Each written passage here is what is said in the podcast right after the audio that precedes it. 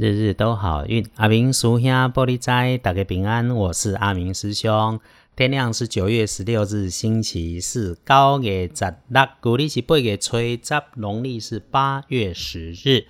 天亮后，正财移到南方，偏财要跑到西边找。文昌位也在南，桃花人员在西北。吉祥的数字是二、三、五。提供了后，正财伫南边，偏财往西边找文昌，甲正财共款徛在南，桃花人缘在西北边。好用的数字是二、三、五。星期四这一天可能会出状况的地方是低下处或者是凹陷处，走路要注意哦。就是过去它是平的，可能最近有施工或者是地板松脱，因此变得松松软软的地面。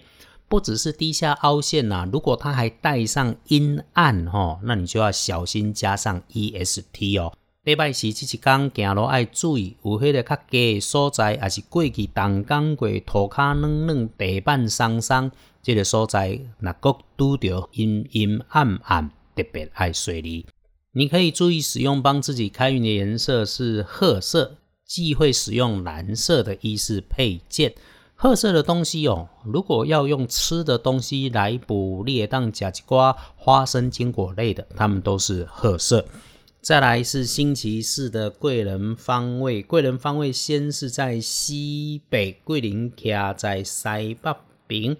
如果要说的是身边的同事，看来是男长辈、前辈，是上司。也有机会是年轻的女性晚辈，他们的共同特点是说话的声音让人家听起来很舒服，是公关型的人物，或者是做着这一类的工作。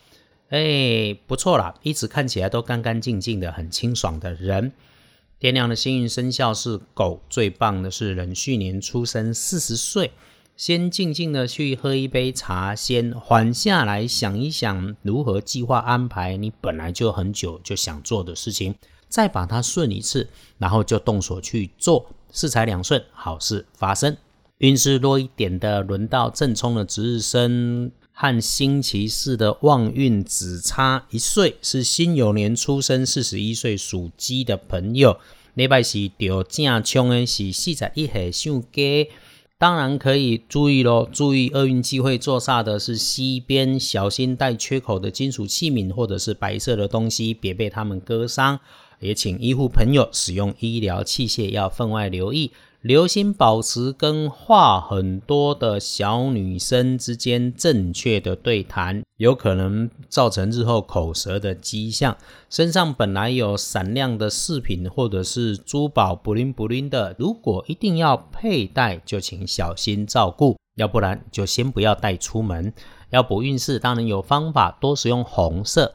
红色带紫的图案会很好，然后也要提醒重正冲的时候，就是会有莫名其妙的事，不是你愿意的。那么慢下来才有机会做反应，要把事情缓缓的想，缓缓的说，走路慢慢的走，带起宽宽的走，宽宽的搬行咯，慢慢的行。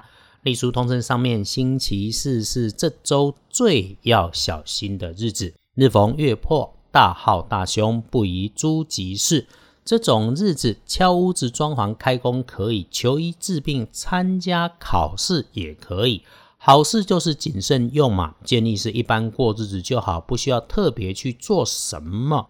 真的有要安排什么大事，想来你也自己去问过你的老师们，要不然呢，师兄问你一下，师兄也可以。所以。拜拜祈福许愿先不要，签约交易缓一缓，出门旅行避一避，求医治病可以用，考试检定欢迎用，探病如果不是绝对必要，那么就真的不要去。对了，还可以用来清除家中的坏虫啊，除虫除蚁除跳蚤都好。上午动脑不动手，收拢旧计划，想想怎么样展开下一个新工作跟计划。下午。